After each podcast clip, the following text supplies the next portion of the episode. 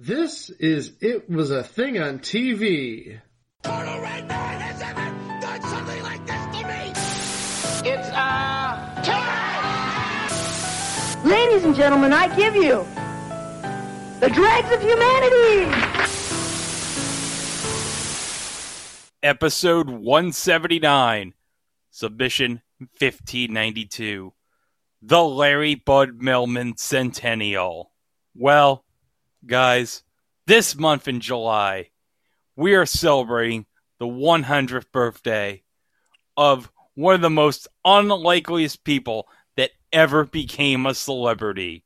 And we're talking about an old man in 1982 by the name of Calvert DeForest, who showed up on the first episode of Late Night with David Letterman to deliver this monologue right here. Good evening. Certain NBC executives feel it would be a little unkind to present this show without just a word of friendly warning. We are about to unfold a show featuring David Letterman, a man of science who sought to create a show after his own image without reckoning upon God. It's one of the strangest tales ever told. I think it will thrill you. It may shock you. It might even horrify you. So if any of you feel that you don't care to subject your nerves to such a strain, now's your chance to. Well, we've warned you. And little did we know in that cold open, he would go on to become an important part of Late Night with David Letterman and then eventually The Late Show with David Letterman when it moved to CBS. And let's just add a, a fixture in television in the 80s and 90s. Yep.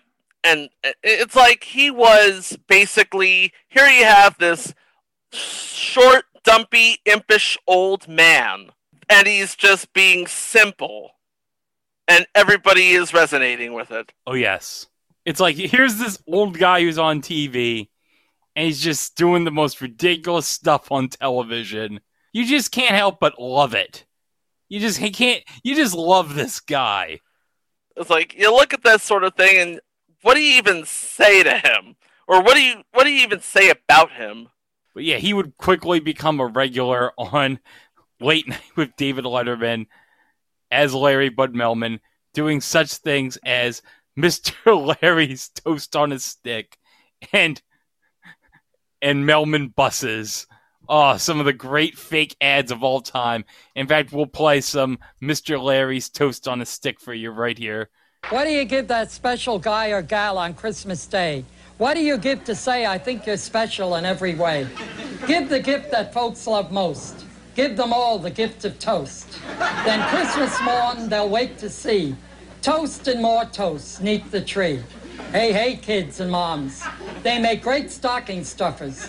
And Junior's eyes will really light up when he sees this festive holiday tin. So Mr. Larry's is the gift to pick. But remember, kids, don't eat the stick. Toast is all that you'll be needing. Wood can cause internal bleeding. Merry Christmas, toast lovers.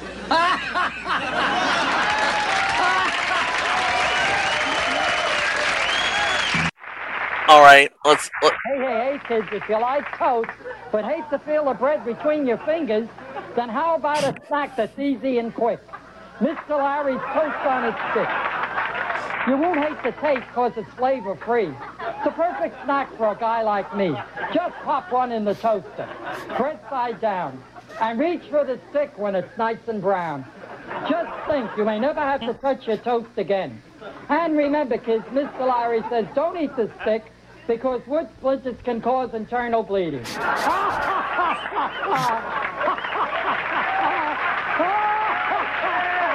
he's not wrong. And that's the great thing about these all these Larry Bud Melman skits is the laugh he makes, the forced laughter he makes at the end of each. skit. As if to say, that's the joke. Ha ha ha ha ha! Ha ha ha ha ha! Toast on a Stick. It predated Ren and Stimpy's Powdered Toast Man by eight years. oh man, could you imagine if that was actually a thing? I'd eat it. What toast on a stick or powdered toast? Toast on a stick. That'd be awesome, wouldn't it? I, I would buy it. Yeah. Who never looked at a piece of toast and said, "I wish I never had to touch this." By the way, special shout out to Don Giller. Oh yeah, thank you very much, Don, for giving us that great. They took my show away from the last episode. Oh, by the way, Mike, you found something relating to they took my show away, didn't you? Yeah. And it uh, was in the Calvert DeForest book, wasn't it? No. Uh, Oh. Actually, I.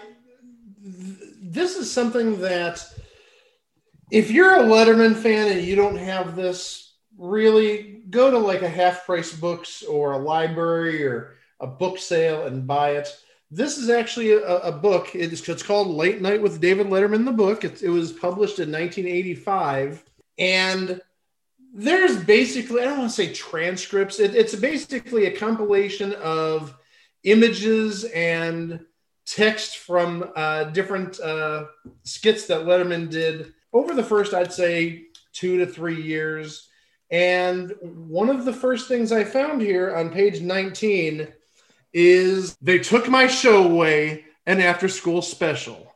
I'm not going to get into it because you just heard this at the end of the last episode, but pretty much it's the entirety of that segment in image form along with the uh, the- the text the, the I don't want to say the script but the dialogue let's say If you ever want to imagine what a late night with David Letterman skit would look like as a Doctor Who loose cannon reconstruction, there you go. That's your book. Best 598 I ever spent But of course, there was one classic Larry Bud Melman moment that we have to talk about from 1983, and we watched it in the prep before the episode, where Larry was sent by Dave to the New York Port Authority bus terminal. Was he doing a shoot for Melman bus lines? No, No. he's just talking to people getting off the bus, and it's just so absolutely ridiculous. I mean, He- he's he's like the one person welcoming committee yeah, he's like a one-person welcoming committee, Yes, welcoming yes. all these people on the bus from the Port Authority. Ride the bus. New York City, located at 42nd Street and 8th Avenue, and he's standing by right now. Can we go to Larry at the Port Authority bus depot? There is the, uh, well, All right, there there's all the the, happy bus. passengers, Here's the bus terminal. and uh, boy, look at the. And look, he's wearing a. He's wearing. He's wearing a welcome stash, and he's got an NBC flagged mic, and he has a tray of what appears to be moist towels. Yes, but look at what it says on the stash. Nelcom. Welcome. Welcome. No, it does. No, it's an N. Nelcom. Oh, it's an N. Nelcom. I thought that was like some sort of uh, equipment that was uh, blocking out half of the W. No, it says Nelcom. And uh, and there's there's Larry with the banner that says Nelcom. and Larry, can you can you hear me? Yeah. How are you? How are you, Larry? Fine. And uh, how's the uh, atmosphere there at the Port Authority bus depot? Oh, it's just great. Uh huh. We're waiting for the people to get off the bus. Yeah. What what was the most recent bus arrival, Larry? We haven't had any yet, but we have the bus driver. You have a bus They have driver. a bus driver. Let me ask you this, Larry. How is it you have no buses arriving, but yet you have a driver there? Yeah, well, I guess he got in from one of the other buses. He's here. Excuse me, what's your name?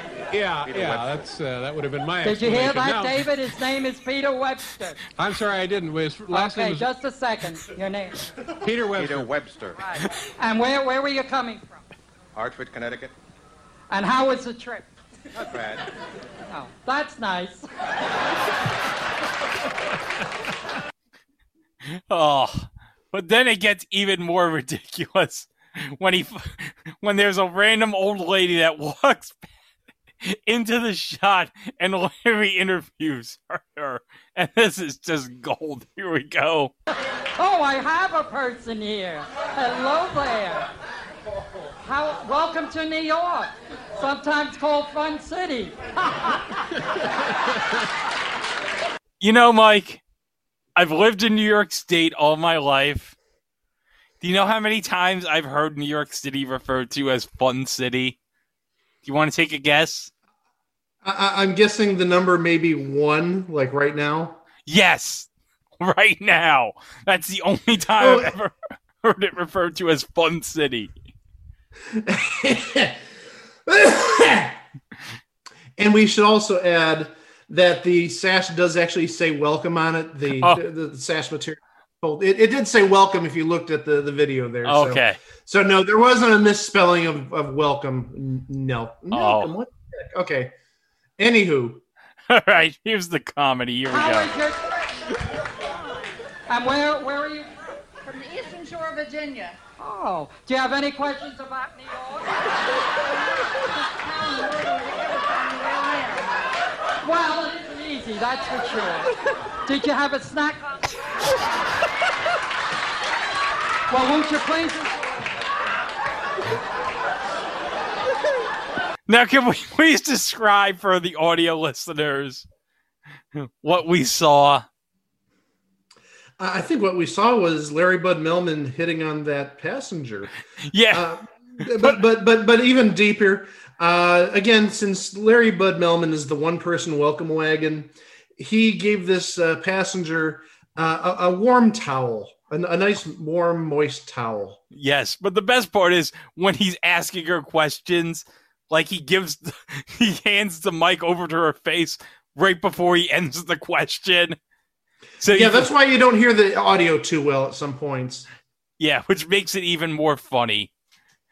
Just absolutely effing ridiculous. Oh my god. Oh. I could just imagine going to that bus terminal and just having all sorts of fun with Larry. Can you imagine? I, I can imagine going to that bus terminal now, and there's a big mural or a big sign saying "Welcome to Fun City." Got the Fun City. Oh, yeah. Okay, so I have another remote right here. It's from January 11th, 1984. Here's Larry at the Empire State Building. Ooh, Oh, this is that's a good fun. place for a remote. Oh, yeah, this is going to be fun. all over the planet come to New York City, and eventually they find their way up to the Empire State Building. And tonight we're going to meet a few of those folks and uh, chat with them.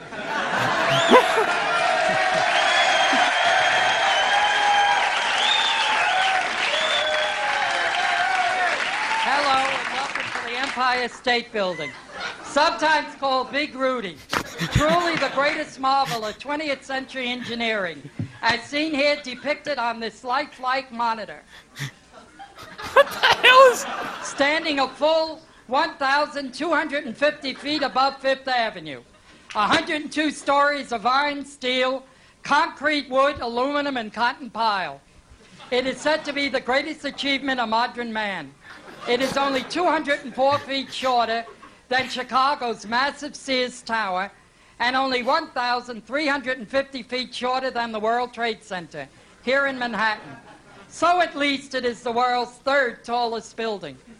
Unless you count the trade towers as two, then it's the fourth tallest, but it's still very big. In fact, it's safe to say it's one of the biggest man-made structures. And it's certainly taller than one of rock Wikipedia didn't exist, musicians, kids. James Taylor, who stands a meager No, in, in my day, we had Larry and a Bud half a Melman. Story.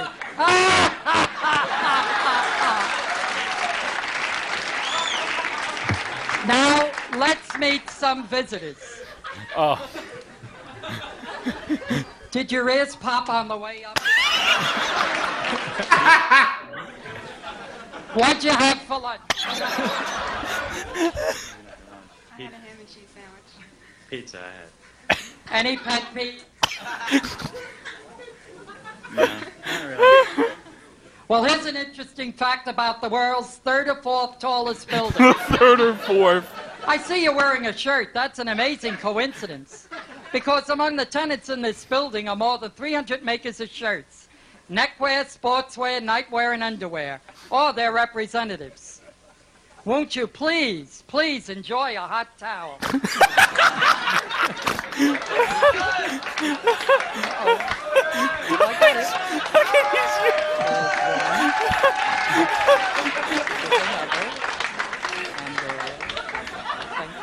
Larry's using like those torques you use to get food off a plate at the Yeah, Yeah, he's also using those uh, trays that are likewise used in cafeteria. Yeah, like warming trays. Yes. and he's The warming doing, tr- he's using warming trays and a pair of tongs to deliver hot towels.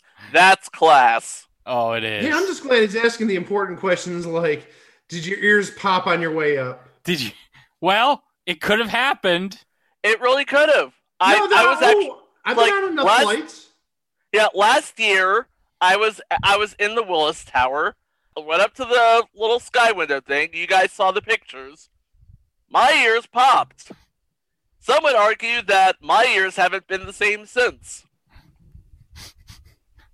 Well, well, in addition to Larry Bud Melman, sometime around 1984 to 1988, Larry had another character called Kenny the Gardener. so we're to play one of this right here. This is just ridiculous. would have prepared us for the outpourings of love and affection our viewers and particularly small children have showed on this new showered rather showered on this new character requests for the theme song alone have run in the tens of thousands so without further ado kenny the gardener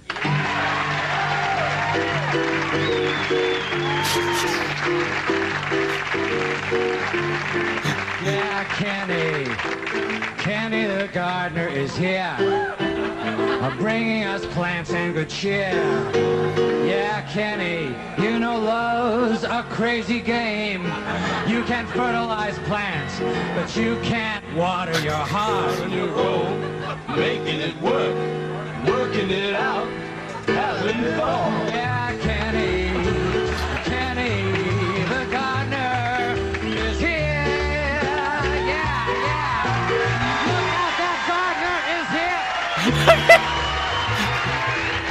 He's got a wheelbarrow full of flowers.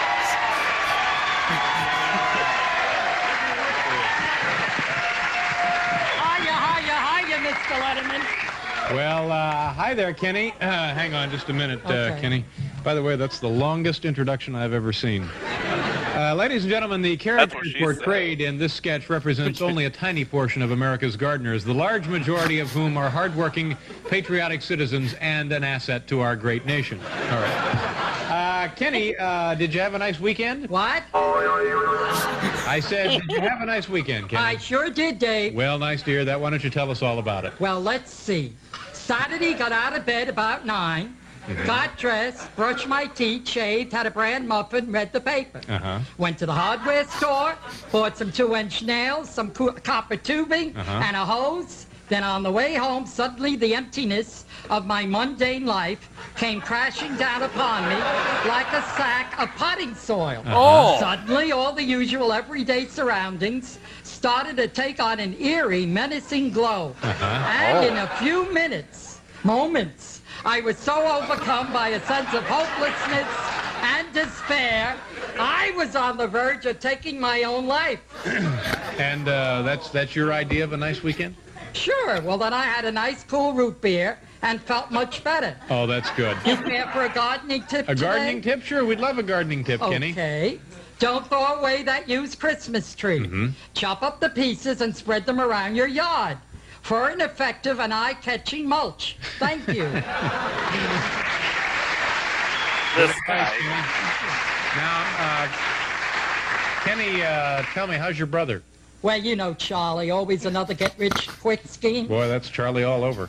Last week he thought he saw the image of Elvis in a grilled cheese sandwich. Uh-huh. He'll never make a dime off that.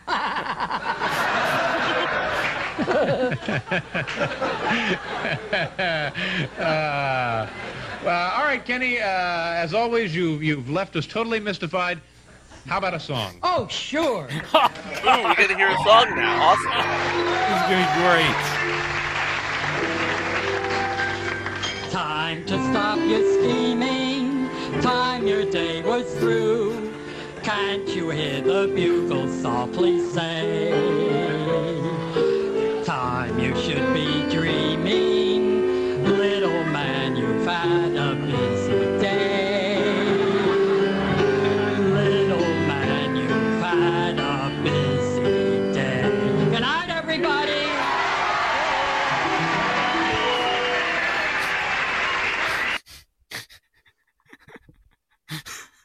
I need to add that opening montage. Yeah. That may have been the most like energetic and enthusiastic I've ever seen Larry Bud Melman.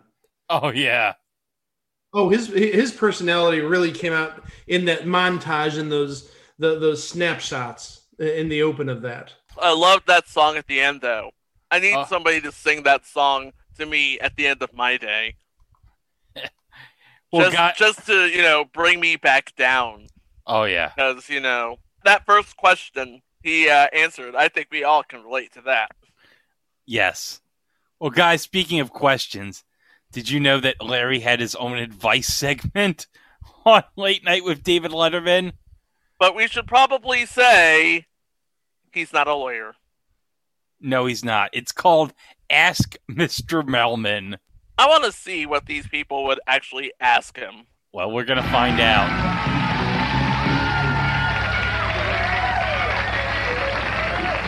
Thank you so much. Isn't that a uh, isn't that a swell band? Aren't they? Uh...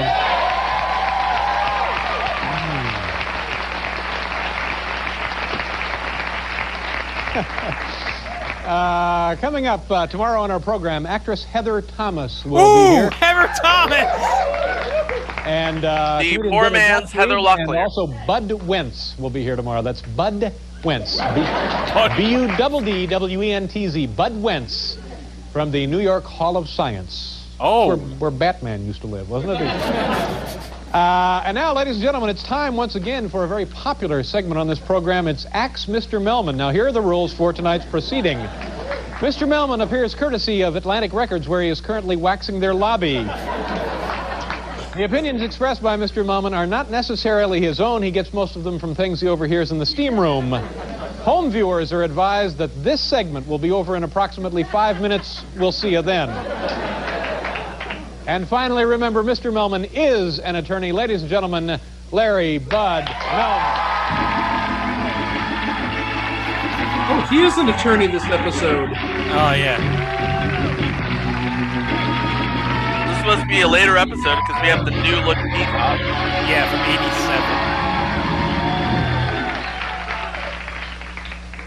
87. A hearty good evening to my wonderful, wonderful television family. I'm Larry Bud Melman.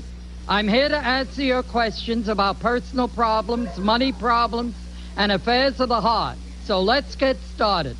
Larry, you know, I, I couldn't help but notice that you're not wearing your flowing caftan tonight. No, no more flowing caftan. I saw a tape of my last appearance and I look like an idiot. Why didn't someone say something to me? I don't want anything like that to ever happen again. Now, let's have the first question. Okay, thanks, Larry. So you're steamed about that caftan Yes. thing, huh? Well, I don't blame you. Who has the uh, first question tonight for Mr. Melman? Hi, what's your name, sir? Dave Pascal. Stand up, Dave. Where are you from? I'm from Sayville, Long Island. Where? Sayville, Ooh, Long Island? Sayville! And you go to school out there? You work out there, or both? I go to school up in Hyde Park. I see. And what are you studying? Uh, to be a chef at the Culinary Institute. Oh, good. That sounds like a lot of fun. Oh, yeah. You have a uh, you have a question tonight for uh, uh, Mr. Melman. Yeah, Larry, I just wanted to know. I had a uh, class today at the Culinary, and I made a consomme. Oh, And it just didn't come out quite clear. I had a lot of trouble. The chef was yelling and everything. Can you tell me what to do about His problem that? is he had cloudy consomme, Yeah. Larry. Nothing I could do. That's not David, hard. you want a suggestion about your consomme? Oh, yeah. I've got a suggestion for you. Put it down the drain. People want something that will stick to their ribs. Something with big chunks of beef and potato. Americans didn't clear the wilderness and tame a continent with their bellies full of consomme. Sit down, pal. Hey, if he waited 30 years, they would show him how to make it on put down. YouTube. Bob Rooney, please give this nice person Have some gum. a hundred packs of gum. Hundred packs of gum. Who's next for? Hi, how are you? Nice to see you. What's your name? Grace Capuano. Grace, nice to have you here. Where do you live? Staten Island. And do you work out there, work I go in the to city? school. Where do you go to school? St. John's. What are you studying? Education. Uh-huh. And you're going to be what? Teacher. A teacher. Good for you. Larry, uh, by the way, try and get a breath for some of these answers. All right. What, what is your question? What will Prince Edward do now that he's been kicked out of the Royal Navy? I think he left. I don't think he was kicked out, was he? Didn't he just leave? Packed it in and left. He left. He left the Royal Navy, uh, Larry. Oh, what a pity. Wait a minute. Is that, is that on the cards? Stick to the cards, okay?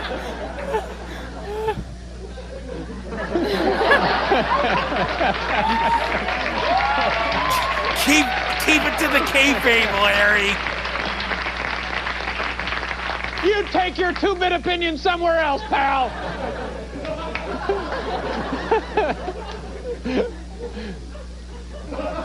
All right, Gracie, I know what you've heard, and it's true. He's staying on the couch at my place. He's a young man with a lot of things to sort out. But he makes a damn fine picture of Rob Roys and always answers the phone politely. Which is more than I can say for that sponging King Olaf and his screaming brats. Bob ah, Rooney, please give this nice person a hundred These are dumb. Thank you. That's it? Okay. Uh, we're going to do a commercial. We'll be right back with Tempest. Oh, And if you stick around, they'll introduce you to Tempest Bledsoe. I love the fact that okay, in after every question, Larry says to one guy, "Please give this person something." Like one thing we watched before we started the show was, "Please give this man two T-shirts, not one T-shirt, two T-shirts." Two T-shirts. Yeah, and that is the question Greg had. Why does anybody need two T-shirts? Maybe they're different get one sizes. Who knows? Yeah, who knows? But a hundred packs of gum, really? That's useful though. Yeah, I Not guess. not saying a shirt isn't. Well, it depends. Depends what size is the shirt. Well, guys, did you know that Larry Bud Melman was on Hollywood Squares? Stop it. I, I knew he was. Yeah. Oh yeah, he was on that week with New Edition, wasn't he? Yes, he was on with New Edition. Uh, I love New Edition, but you know what, guys? I don't love New Edition as much as I love Wings. I have to say that. Well, New Edition is my '80s slash late '90s musical wings. Okay. Well, would you believe they actually let Larry Bud Melman host Tommy Hollywood Squares for his segment in 1986? You have the receipts, don't you? Oh, yes. Are you ready for this? Well, well, they let Alf host for a segment, so yeah, why not Larry Bud Melman? Yeah, let's see how he does here. Here we go. Hollywood Square.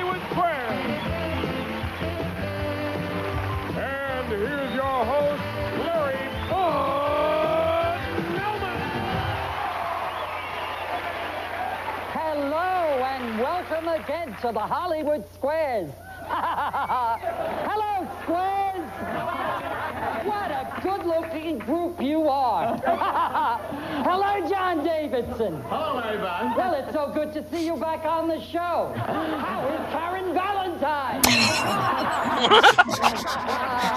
oh, now let's get our contestants. That hair, though. Meet our Oh, yeah. contestants. On my right is Bruce Furman. On ah, my le- left is Ruth Swidlow. How are you? Nice to see you again. The object of the game is simply to win tic-tac-toe. Three squares across, down or diagonally, or to acquire as many squares as you can. The winner of each game will receive $500 in cash. And whoever wins the most money at the end of the show will have a chance to drive away in one of these beautiful Toyotas. Aha! Yeah, check those Toyotas out. Let me tell you, there's nothing like a spiffy new sled to impress the babes. Remember, the way you earn a square is by determining if the celebrity is giving a correct answer. What a fun show we're gonna have. and we'll be right back after these messages. And the best part is they show during this segment the cue current he's reading. Yep. And of course, red means action. Black are the words you're supposed to say.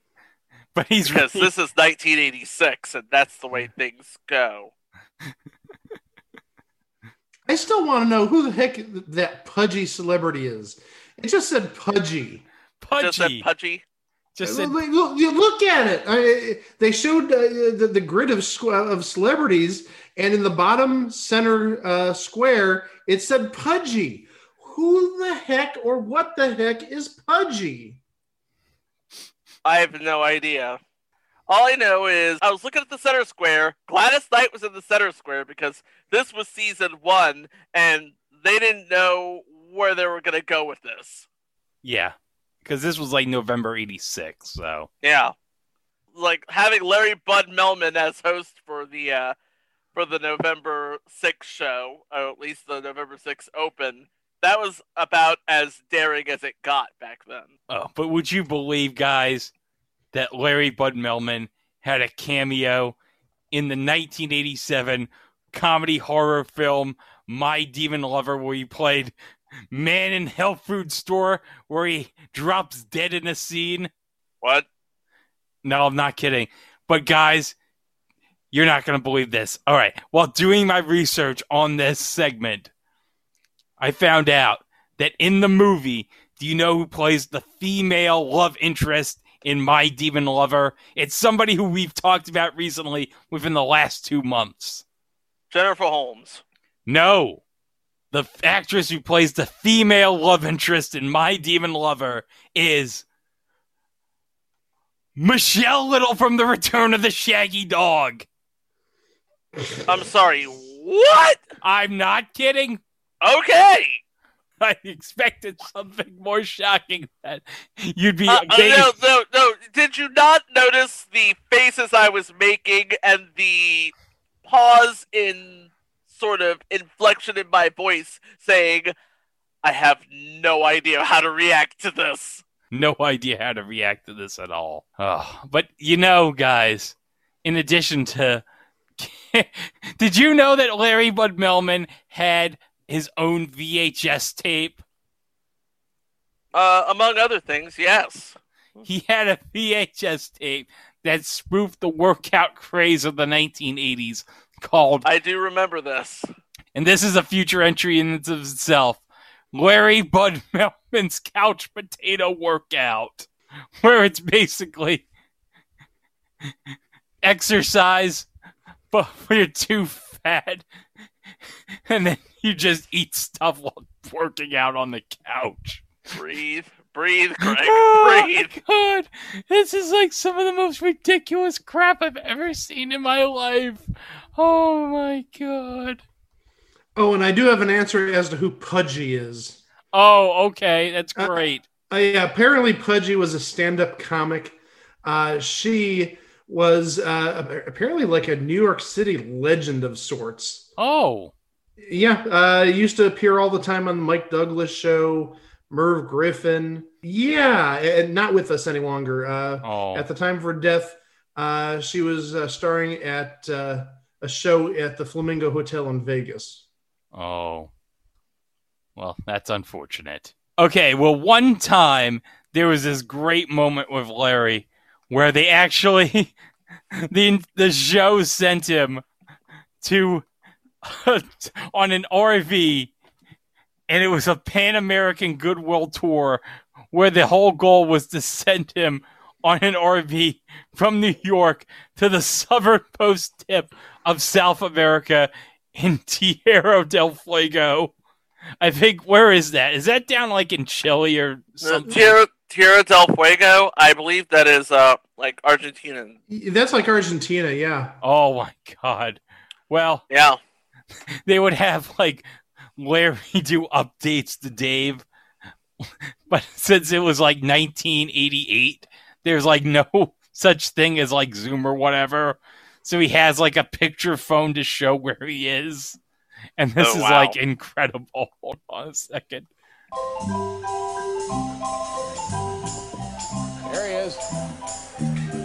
There he is. There we believe that uh, tonight he's somewhere in uh, Mississippi. Uh, they left a week ago, and their ultimate goal is down here, the southernmost tip of Argentina, in Tierra del Fuego. That's right. Say it with me. Tierra del Fuego. All right. We understand uh, Mr. DeForest, the gifted actor who portrays Larry Bud Melman on this program, is on the line right here. Let me see if this is him. Hello, uh, Calvert. Uh, is this you? How are you? Just fine. Uh, all right, Calvert. I tell you what, we have this little picture device. We're going to set it up so we can take a take a look at you. Now, the last time we spoke with you, where were you? Uh,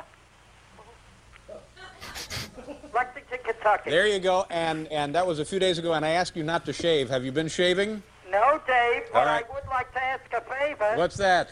The beard itches like crazy. Can I get rid of it? When I go into a hotel, they think I'm crazy with the beard. Yeah, it makes no difference with or without the beard. You're going to have this problem the rest of your life.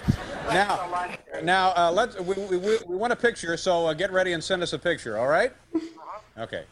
Picture coming here. We'll get a look at the Calvert DeForest. This amazing device. Look at that 1988 technology.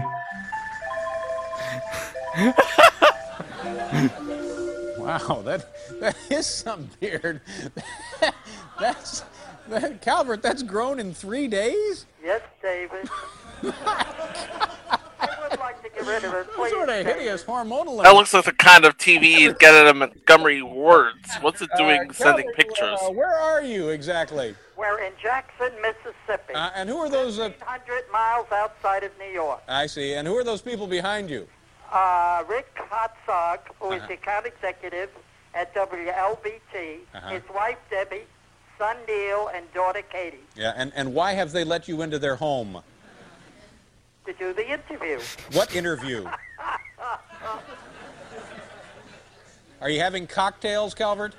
Not at the moment, David. No, I'm very sober. Uh, now, how is everyone getting along on the trip? I know you're traveling with a driver and a couple of friends and some people from the show. How how is the mood? What's the morale like? The mood is very good, David. Morale Uh-huh. is very high so far. Everyone's getting along. There hasn't been any petty bickering, no arguments, No, nothing at all, David. no no feuding.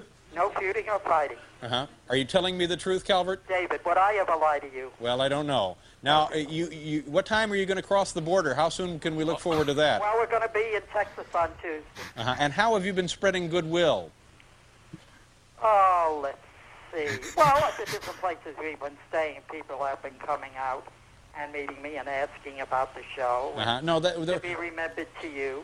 oh, good. Thank you very much. You're welcome. now you got to make time. We, we want you in Mexico uh, the middle of next week. We'll be in Laredo, Texas on Tuesday, David. Uh, okay. Uh, and then you cross into the uh, across the border then? Uh, yes, David. Uh, all right. Well, you is everything all right? Everything's fine, David, except I still want the beard taken off. No, no. You leave the beard on. You look great. Yes, David. Okay. Thank you very much, uh, Calvert. Good luck.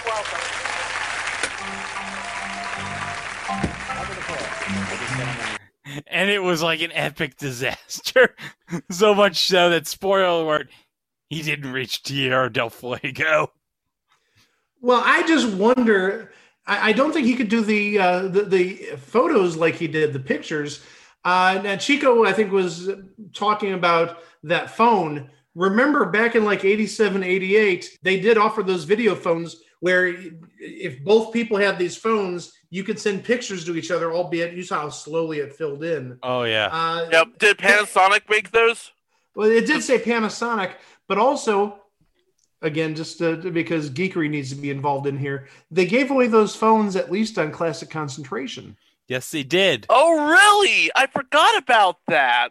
Yeah. Yeah. I haven't like sat down and watched an episode of Classic Concentration since last year when they were doing the sort of run where it was like loud sweater Friday. You know? Well, yeah, they had that technology, and uh, obviously that didn't work. But hey, you know, if it wasn't for that technology, we wouldn't have the technology we're using nowadays. Oh, that we is wouldn't have true. the technology we're using right now. But but also, I think another issue would be when he got down to South America. Do they have the same uh, electrical outlets as we do, or would he need a converter? He would probably need a converter. I'd assume. He would yeah, need a so th- th- that would be problematic. Plus, also, I could only imagine how much the long distance tolls from, say, Rio or or Buenos Aires or where have you in, in uh, South America, how expensive it would be just to send that one photo. By the way, we do have a clip of Dave on later with Bob Costas explaining what a disaster this whole thing was with the Pan American Goodwill tour with Larry. So here we go. You're gonna play that, right? Yeah. We had a uh, an idea to send Larry on a. I guess the idea was originally. Are we about out of time? yeah, by we're, the no, way. we're just we're just going. We're just going. Are you getting bored now, Dave? No, I'm just tired of hearing myself talk. Uh, America clamors for this. I find that difficult to believe. Uh, we were going to send him across country on a bus or something, and then uh, Steve O'Donnell, our head writer, said, "Why don't we send him uh, to South America, like a, a Pan American goodwill tour?" And he would phone in various Yeah. reports. And we all thought that this was a, a, a lovely idea because there would be Larry down there, maybe with a, uh, a phone uh, report two or three times a week, and just see how he was responding to various cultural influences. And uh, the, the thing, just from the very beginning, wa- was uh, a debacle. They left on a Friday night and in a big uh, mobile home with a, a, a plywood sign affixed to the side of the mobile home. And they're, uh, they're blowing down the New Jersey Turnpike at about 60. And aerodynamics being what they are, this huge plywood sign is wrested from the side of the vehicle and goes sailing through the night down the highway behind them. Uh, they pulled over and, and phoned the show and said, we, we think we may have decapitated some people. this is like 45 minutes into his Pan American Goodwill tour. Uh, and nothing ruins Goodwill like highway mayhem. Yeah. You know? uh, and a few then- deaths early Yeah. establish a tone that's hard to overcome. It really is. It stays on your record. And then from that, it just got to be, it was silly. It was like Larry thought that the purpose of this trip was a vacation for him, and would we please stop bothering him? and, and it just, it gradually, I mean, you could almost you were pulling him out of the lounge. He was there with babes and stuff, and he, Uh, not, well, we could have lived with that, but uh, it was. Uh, we we would talk to Larry on the phone, and it would be like uh, um, insurgents had burst into his hotel room and clubbed him to near death. I mean, he just had no spirit, no enthusiasm, no energy. And you'd say, "Larry, it's it's a show. Just for eight seconds on the phone, pick it up a little bit." No, and every time we called him, he wanted to come home. I, I think his finest moment. Al. Ugh. Uh. Nothing He thought- short of a disaster. He thought it was a vacation for him. This is why you keep tabs on your people, people. Well, guys, who could forget over the years the legendary 1 800 Collect commercials that Larry Bud Melman did over the years? Of course, this would be around the time where he was starting out appearing on The Late Show with David Letterman. And interesting story behind that. We'll get to that momentarily, but let's play some ads. Oh, hey, Mike, you're going to love this. This is an ad featuring Ed O'Neill. Are you ready for this? Oh, yes. Oh, here we go. Phone Patrol from 1 800 Collect. Attention, citizens! I've got big news! 1 800 Collect is now 10 cents a minute every evening! Whoa, 10 cents a minute. That's cheap. Yep, 1 800 Collect, you'll save so much you can buy a new hairstyle, Sonny. I never thought collect calling could be so inexpensive. Isn't saving money fun? 1 800 Collect, 10 cents a minute every evening. Man, 1 800 Collect. Those were the days. Those were the days. Oh, oh, here's one with Larry as a lifeguard. Okay, here we go. I am not a role model. Oh! I am not paid to be a role model. I am a spokesperson. Don't I am paid to extol the benefits of 1 800 Collect. Yeah, you are. That was obviously a parody of the Charles Barkley I'm not a role model. Yeah, I was just going to say that. And if you saw the date on that, it was 1995. And that was right about the time Charles Barkley did that when he first went to the Suns. Yep. And by the way, to this day, Charles Barkley is still not a role model. Oh no, especially Terrible, when he terrible. when he watched It's terrible. TNT. Oh, hey, a couple weeks ago we were talking about Andy Richter at the 1995 spring training for the replacement players. Did you know that Larry Bud Melman was a replacement player in 1995? Come again for Big Pudge? Despite going old for 56 as a replacement player, as well as committing 37 errors, people ask if I'm disappointed that the strike is over. For me, just showing everyone how much money could be saved by dialing 1-800-COLLECT. That was the opportunity of a lifetime. 37 errors. Could you imagine that? 37 errors. 0 for 56 record. And still better than Angel Hernandez. Oh, still better than Angel Hernandez. And don't worry, I'll have a, I'll have some speaks with that home plate umpire after the game.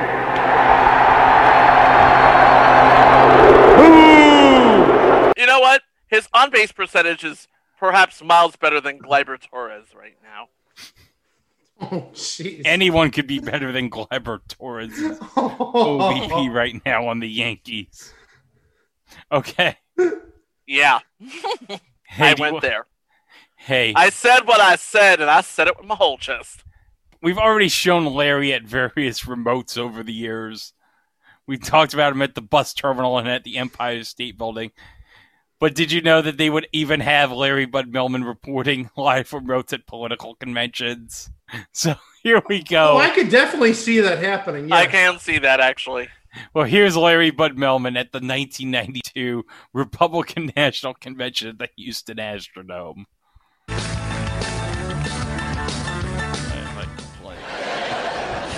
Are we ready to go back down to Houston, ladies and gentlemen? On the program tonight, James Woods is here, uh, Carol Leifer and Sister Carol. Larry, can you hear me in the Astrodome there in Houston, Texas, on the floor of the Republican National Convention? Go ahead, Larry. Larry Bud Melman reporting live from the Republican Convention.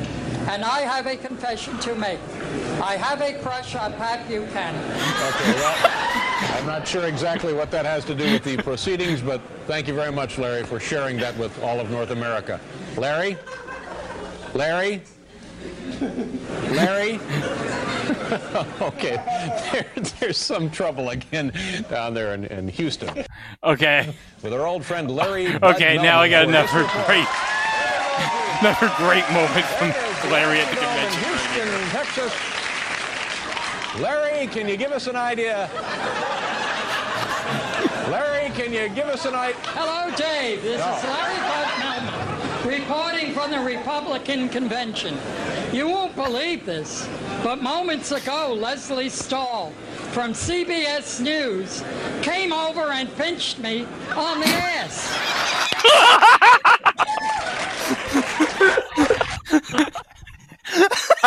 I bet you she would. Oh my gosh. Oh, jeez. And and also we should add a little bit over a year later, where would uh, Dave and, and company end up? On CBS with Yep. Lesley Stahl. Oh yeah. Okay, that's what we call in this business a segue.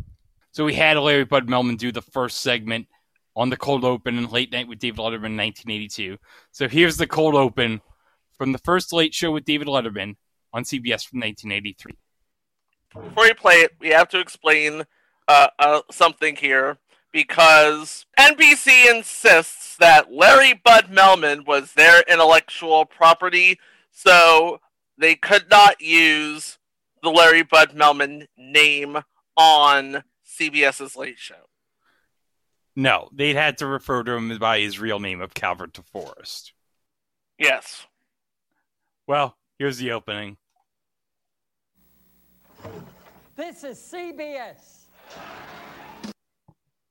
There you go. There it is. He just came out of the CBS eye. The first moment Letterman was on CBS. That was the thing of beauty. This, this is CBS. This is CBS. He just stood there. I was waiting for him to laugh or something, but he just stood there.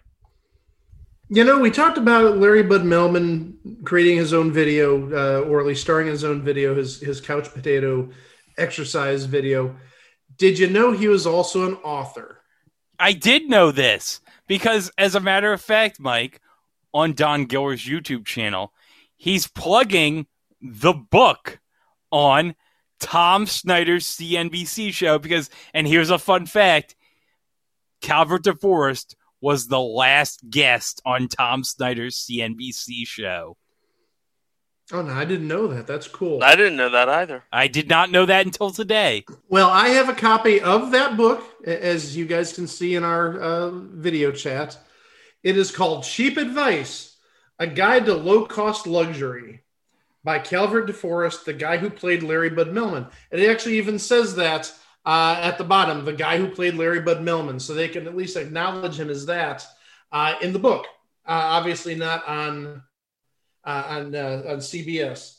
And well, it's interesting. Uh, yeah, they they use that name. Uh, you- mentioned the NBC intellectual property, but they allowed it on this book, or at least they, they got it by on this book. I, I don't know. Uh, it was uh, published in late 1994, December 1994, and uh, there's just a bunch of uh, humorous uh, uh, tidbits as to how, again, a cheap advice, a guide to low cost luxury, getting rich, health and fitness, travel, show business, romance, crime and punishment, art, public speaking, school, and just general advice. Would you like a sampling of some of his advice? Yes, I would. I would love a sample of some of his advice. All right. I'll give you some good TV movie ideas and then some bad TV movie ideas. A good TV movie idea country western singer's abusive marriage ends in murder suicide. Okay, I can buy that. Hideously painful, incurable epidemic sweeps through big city housing project. Bush administration conspiracy blamed. I'm not going for a COVID joke. Two young boys from broken homes change the world for the better while learning to stand on their own. High priced call girls turn the tables on international drug cartel. Obsessed fan stalks and slays popular soap opera star, then lands a role on the same soap opera. Cindy Crawford's sex diary. Those are good TV movie ideas. Now, do you want the bad ones? Yes. All right. I, I don't even know if I'm going to get through this first one. Richard Pryor's barbecue secrets. Like I said, Richard Pryor's barbecue secrets. The County Sewer Commission approves a $9 million rural development project. A cute little duck swims around in a pond for two hours. Oh boy. Asian family arrives in America, works very hard in small neighborhood shop. They save their money and move from a crime infested city to a safe suburb. Kids do well in school. Guy wins lottery and handles newfound riches with dignity and intelligence. Bea Arthur's sex diary. Oh and, God! And, Greg, Greg, I need to show you the image for this. Oh. Uh, they, they- they have a picture of of uh, uh, of uh, Calvert DeForest for the good TV movie ideas, and it looks like he's wearing like a white T-shirt and and and uh, and slacks in the uh, the good TV movies uh, movie ideas. In the bad ones, I seriously think this might be the predecessor to Ongo Gablogian. Oh God! Oh, Jesus. Oh. I'm, I'm going to move it right I up there so it see covers his him. face. he might be Ongo Gablogian's long lost brother. That's why I said I think this is the the predecessor to Ongo Oh boy! Oh, Jesus. Okay, so so there's some of your cheap advice from a cheap book. Not even doing uh, non eBay prices right. List price was eight ninety nine. I got it for two dollars. Where'd you find it? You know, that's a good question. I don't recall if I found this at a uh, a bookstore, um, at, at a chain that was around here back in the '90s, or uh, it wasn't half price books. It doesn't have a half price books tag on it. I really don't remember where I bought it, but it must have been sometime around 95, 96. So obviously these weren't really flying off the shelves at that time. It may have been like a closeout bookstore for all I know, Probably. but it's been in this household for over 25 years. So there you go. Hey, do you want to imagine Calvert DeForest, Larry Bud Melman at Woodstock in '94? Why, yes, Oh, yes, I do. no, no. Yes, yes, I do. Yes. Well, there had to be something entertaining at Woodstock 94. Uh, it's no, you're thinking of Woodstock '99. Oh yeah, Uh, that's the one that's going to be featured on an HBO documentary real soon. Okay, here we go.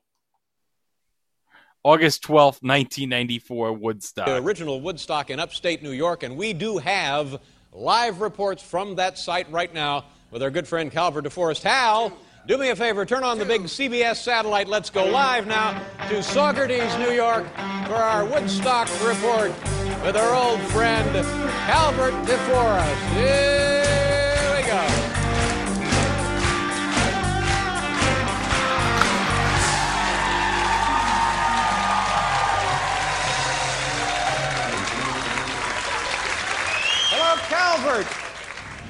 Calvert. Hello. Calvert, can you hear me? Yes. How are things at Woodstock? Uh, they're wonderful. We have big crowds. We have great weather. It's fabulous. Have you seen anybody naked yet? Only one naked man. That was it. And where exactly did that take place, Calvert? That took place on the grounds. All right. Not up here. Let me, let me ask you something, Calvert. Is it is it more than a music concert? What was that, Dave? Is it is it a three-day festival of peace and love? Yes, Dave. All right. Now, we want you to give us reports all night long as to what's going on. Can you do that? I think so. All right, start with your little report right now, and we'll come back to you later. Let's hear it. All right. This is Calvert DeForest, Yeah, I know. live from Woodstock. Right. I don't have much to report right now. I just spent the last four hours trapped in a porta sand. Okay, okay, there it is. Live from Saugerties, New York. Woodstock Oh god. Oh. I think what amazes me is he would have been about 73 at that time. Oh yeah, seventy three. But I guarantee you, all the kids they loved Calvert DeForest. Well, well, again, as we said, he was like a, a cultural icon for that decade from like 82 to, well, beyond 92 or 93. But yeah, people would know who he is. They know him probably mostly as the one eight hundred collect guy at that time. Oh yeah, I think he actually did a Clio Awards one year Oh my god! as the one eight hundred collect guy. I don't know. Oh. I'd have to look. Oh yeah, and I'll play it here. He had a cameo in the 1993 Alex Winter Randy Quaid classic Freaked, which I'll play right here for you because I played it in the 2020 year-end review special to tease 2021, so I might as well include it here. Boy, I haven't seen a stampede like this since the opening night of Itchstock. Anyway, here's here's some more of Calvert at Woodstock. You ready? Here we go. This is Calvert DeForest reporting live from Woodstock. I can tell you from first-hand experience, the brown acid is still bad.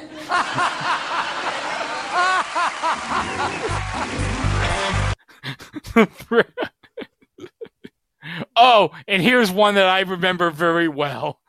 They actually sent Calvert to the 1996 World Series between the Yankees and the Braves. So you ready for this? I am always ready to see the Yankees on this show. Uh. Now you s- wait. Now you see, this is the year '95 and '97. The Indians were in the World Series. They weren't in this year. Th- This might be a little tough for me to swallow. Yeah, but they did beat Baltimore. Oh yeah. Which, which who eliminated you. So you got to take some solace in that. Yep. Yeah. Let's Yeah. see Calvert DeForest with the Yankees at the World Series in 1996. Yeah. You know, our, uh, our uh, correspondent down there in Atlanta, Calvert DeForest, look, this is a copy of the uh, Washington Post. What a rag. And uh, th- right there on the cover of the sports, there's Oh, look at that. Jones Oh. there. There's Calvert Look DeForest. at that. He's that? hugging- Joe, he's hugging Joe Torre on the cover of the Washington Post. That's nice. Oh, that's great, and that's a big picture. It's not like a little image. That comes Well, they have like, to take a big picture because Calvert Forest is so tiny. Well, I, I get well, I get that, but I'm talking about compared to what you usually see in newspapers. That's below the fold, so that's over mm-hmm. half the page is that picture. Oh, definitely. Oh yeah. All right. Some nice ink on that. Pretty good, huh? Yeah. Last night in Atlanta, uh, after the game, they uh, they announced their engagement. Isn't that sweet? It's odd, isn't it? See, it's- yeah, That's but odd. sweet. I'm telling you something. Go to the home run derby format. That's Turn on the uh, satellite, ladies and gentlemen. Let's go live to Atlanta now, where they're getting ready for tonight's World Series game. Nice of them to uh, drag out the uh, graphics package.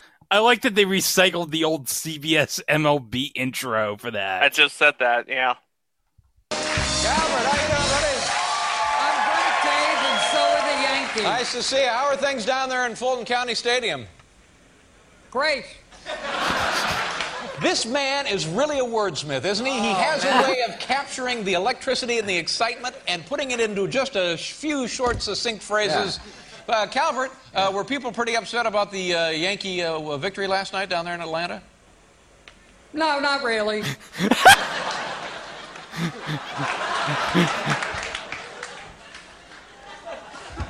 So the Yankee victory didn't trouble the Atlanta fans at all. Is that what you're saying? That's what I'm saying.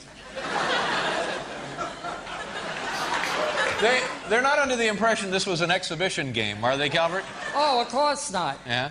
Calvert, do you have somebody there to chat with us tonight? Yes, I do. I'm right. here with home run hitter Jim Layrick. Oh, Jim Laker. Oh, look at those guns, son. Jim, congratulations. Big game last night. Nice going. Everybody ready for tonight's game? Yeah, we're getting ready tonight. We want to come home and win it there in New York. Yeah. And uh, were you surprised? All right.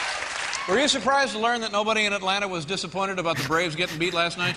I think they were a little disappointed down here, Dave. We were out a little bit last night. and They weren't too happy. Yeah, I would think so. Well, tell that to your friend. Uh, all right, Calvert, go ahead. Ask him some questions. Yes, I do. As a catcher, do you enjoy squatting? Uh, it's a little troublesome, troublesome sometimes, but uh, it's, it's part of the job, and I got to do it. Well, do you have a name for your bat? Actually, I have a couple bats, uh, but I don't have any personal names for them, no. Well, how about Debbie? Does George Steinbrenner ever join you fellas in the shower? No, that's off limits to the owner. and then shower. Well, would you like a good luck hug? Can I trust you? Me, yes, I'm harmless. If you can't trust Calvert Forrest, who can you trust? That's a new thing. You know what? People should name their bats. I named my bat Harry. Harry. Harry Hey, hey. Alexander. Hey, I, I named my bat. Hey, I named my leg. Okay, you don't mess with old Betsy. Betsy. Old I Betsy. thought I thought Betsy was the name of your Guitar Hero controller. No, no. Well, uh, unless uh, you know my leg is like a Oh, oh, oh, oh, come on, man! Warner Brother, man! Warner Brother. Okay, I'm gonna show you old Betsy. Hold on a second. but yeah, I mean, you, you can name your bat and, and name your prosthetic leg, of course. but uh, one thing I will say is Larry Bud Melman, or in this case Calvert DeForest, since we're at CBS at this point, Calvert DeForest at the World Series is no Biff Henderson at the Super Bowl. No. No. No, by no means. Uh, I always loved when they would send Biff to wherever to do some comedy gold. Just And the and the, and the beauty of it is because it's CBS Sports, and we'll talk about this next year. They could do that. Yeah, that, that's one of the, uh, I I don't want to say the few uh, recurring segments I uh, always uh, can't wait to see on Letterman. but it's up there with like the Halloween costumes. Yeah, we, we got to see uh, what mischief Biff Henderson is going to do at the Super Bowl this year. Or, or the uh, Jay Thomas Lone Ranger story every year. Oh, absolutely, absolutely, yes. Leave everything to me, Citizen. Citizen. Oh, yeah, but you know what? I gotta say, Larry Bud Melman, one of the all-time great personalities, and it was really fun doing this episode, revisiting all the stuff he's done over the years, or he did over the years for David Letterman. It was just such a treat to go back to it. Well, I will add he did more than just David Letterman because actually, if you recall, when we did the Dana Carvey show, he was on the first episode. Oh yeah, that's right, he was the, the Taco Bell Dana Carvey show. Yes, the, the Taco Bell Dana Carvey show. Yeah, that was the sponsorship on the first episode. Go listen to that uh, episode if you want to know more about that. Yeah, it's somewhere it's somewhere in the 40s, I think. It, it it was yeah, uh, over well over a year ago at this point. I, I should also add that uh, Calvert Forest, Greg. I hope you're sitting down. What? He was on a final season episode of Wings. What? He was on season eight, episode 16, Escape from New York, and he didn't really have a big role. He was listed as club patron. Club patron. That's it, club patron. Wow. But yeah, that would have been one of the last, what, probably like 10 episodes? Yeah. Yeah. You, you know what? I only hope he had a scene with Tony Shalhoub. Well, you know, if the Wings channel on Pluto TV ever gets out of the first and second season, we'll be able to find out. Oh, yeah. I especially want to get to the uh to the later seasons just to get to the Amy Yasbeck episodes. And, and Tony Shalhoub. And Tony and more Tony Shalhoub. Oh, you can't forget about Tony Shalhoub. Because you know, it did make his career. Yes, it did. It did. Hey, hey, Greg, What? the episode Escape from New York of Wings Yeah. is on YouTube. Oh, hold up. You guys link me it. All right, hold on, hold on, hold on. From what Oh, I've wait seen. a minute. I know what episode this is. This is the episode where Crystal Bernard really wants to see Rent. I remember this episode as a kid. I remember Crystal Bernard saying, I want to go see Rent. And that Texas. tr- I want to see Rent.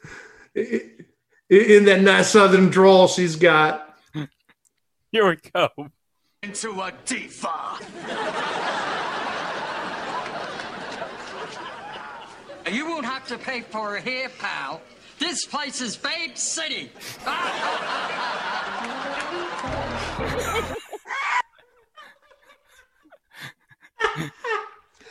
One line, and it was delivered so well. It was delivered as only he could. And he gives the Larry Bud Melman laugh. A- a- and then the- the following scene uh, apparently is in an apartment, and guess who's on the screen? Tony Shalhoub. Oh, yes. Th- th- this clearly did make his career. Oh yeah, with Tim Daly, because this made his career. This made Tony Shalhoub's career. We all know that. And by the way, Crystal Bernard, she really wanted to see Rant. She wants to see Rant. I remember this episode so much as a kid. I know, it was stuck in my mind. Crystal Bernard really wanted to see Rent. Stop wasting her 525,600 minutes, guys. well, who wouldn't want to see Rent? Come on. wouldn't- I, I want to see Rent. It has Daryl from Adventures in Babysitting in it. Oh my gosh. I'm Who- sorry. Who's now on Star Trek Discovery, Chico? Yeah, I know. I know this. Okay, I, I have regrets looking at the IMDb of this episode. Why? Uh, just one of the names of one of the drag queens. Okay. I, I I'm not even joking. Is this Jizzle Drizzle level? Uh, approaching it, but not jizzle drizzle level. Gingivitis. That's actually that's actually not bad. I mean, I've heard far And- and- worse. Wait, wait, wait. And and then the other one, the other drag queen, was named Eva Destruction. Gingivitis and Eva Destruction. I'm surprised they haven't been in a season of Drag Race. Oh, jeez. Uh, I'm I'm looking into that. Oh Uh, God. w- well, the, uh, the- looking at uh, the person who played Ginger, I can't say with a straight face. The person who played Gingivitis on on uh, the IMDb. th- This person named Jazzmun, J A Z Z M U N, not even joking, made her fa- first national television appearance on the 1980s talent variety show Putting on the Hits. Oh, I Allen love Putting on the Fawcett and his uh, uh, Allen Fawcett and his man perm for the win. putting on the hits was oh that that was Saturday night in the Klaus house back in the mid '80s. When Showtime at the Apollo couldn't do it, putting on the hits. Putting on the hits was like 7:30 Saturday night, and the entire family watched it. And we probably saw make- Jazzmun, and we enjoyed Jazzmun. What if Gingivitis was on putting on the hits? Ginger Gingivitis is on putting on the hits. It would be even better. Gingivitis on the jizzle drizzle. Oh boy. Oh no, Oh jeez. I have nothing for that. Well, unfortunately, Calvert DeForest left us on March 19th, 2007, at the age of 85. Actually, according to Truth by Consensus Wikipedia, actually died in West Islip, New York. That's not too far from where you work, right? Yeah, not too far from where I live. No. So, yeah. But you know what? He left behind a legacy of entertainment for all of us to enjoy. Yeah, definitely an icon. There'll never be anyone like him. No. No, I don't. I couldn't even think of any sidekick or uh, companion on a late night show that might even compare to that. I mean, the best I could probably come up with, and, and albeit you know the show just ended, is Andy Richter on Conan. Yeah, that's pretty much it. Yeah, I mean, we don't really have like sidekicks on late night anymore. Nope. and, and we definitely don't have like uh, these characters like Larry Bud Melman. I mean, the closest we have to like a Larry Bud Melman ish character is probably Yehya from Jimmy Kimmel or Guillermo. Why not both? Oh, why not both? Yeah, that is true. Guillermo's like the closest we have to a modern day Larry Bud Melman. Well, you know, I'm going to make a parallel, and this is a real stretch. Larry Bud Melman was on Hollywood Squares. Guillermo was on Celebrity Name Game. And he was the worst celebrity ever. on Celebrity oh, Name Game. He was on Celebrity Name Game for like a week, and he was horrible. He was like an albatross, just hanging around uh, contestants' necks. Could you imagine Guillermo and Yehya on Celebrity Name Game? Oh Jesus! Could you imagine? Oh no!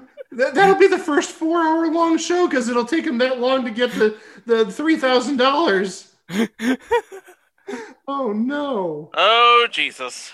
Oh, there's rules against that. But you know what?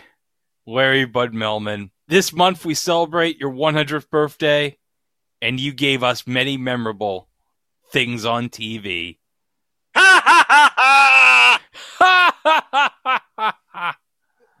to that, I raise my Dr Pepper. Oh. I raise my coke. I have nothing in my cup, but if I did, I'd salute Larry right now. Well, guys, you can always go to our website. It was a thing on TV.com where we have so much material on our website now. We have over 200 episodes worth of material on there now. Just amazing. From regular episodes to minisodes to director's cuts to live shows. Just, oh my God. And that's not counting the stuff we have over at Place to Be Nation. Oh no, because of course, as I mentioned, this week we released the director's cut of the Bicentennial Minute. Just an incredible episode to construct for you guys. And uh, two hours, over 20 minutes worth of additional material in that episode. You're to love it. Go over there, and we'll eventually release it onto our regular feed sometime in the next couple of months. And, and enjoy- eventually also onto our YouTube. And speaking of our YouTube, don't forget to go to our YouTube page. Like us, subscribe, remember, give us a like because positive vibes, and don't forget to subscribe to us and hit the bell in order to stay updated on future entries. Like the two we have next week. Oh, next week, guys. Hey, guys. We're finally going to cover the Olympics on this podcast. Yeah, we had a year delay, but hey, it's coming up. Yeah, and we've been saving these five episodes for you for the last year. And trust me, you're going to enjoy this next batch of five episodes, and you're really going to enjoy them. Starting next week, we're going to present one of the biggest bombs in television history. We're starting off this with a bang. Yep. And then getting inside the mind of one of the chillest swimmers ever to take to an Olympic sized pool. Hey guys, I got a question. How many swims are we going to give this episode? Oh, it's going to be at least 10. 10 swims. In swims. 10, 10, or, uh, 10 or 12, maybe even 15. I would say this 75 swims because, as we all know, guys, if you're a man at night, you got to be a man in the morning. There you go. Oh my god. And that's all coming up next week on It Was a Thing on TV. Thanks for listening. Have a great weekend. We'll see you next week. Wow! This has been a Melman production.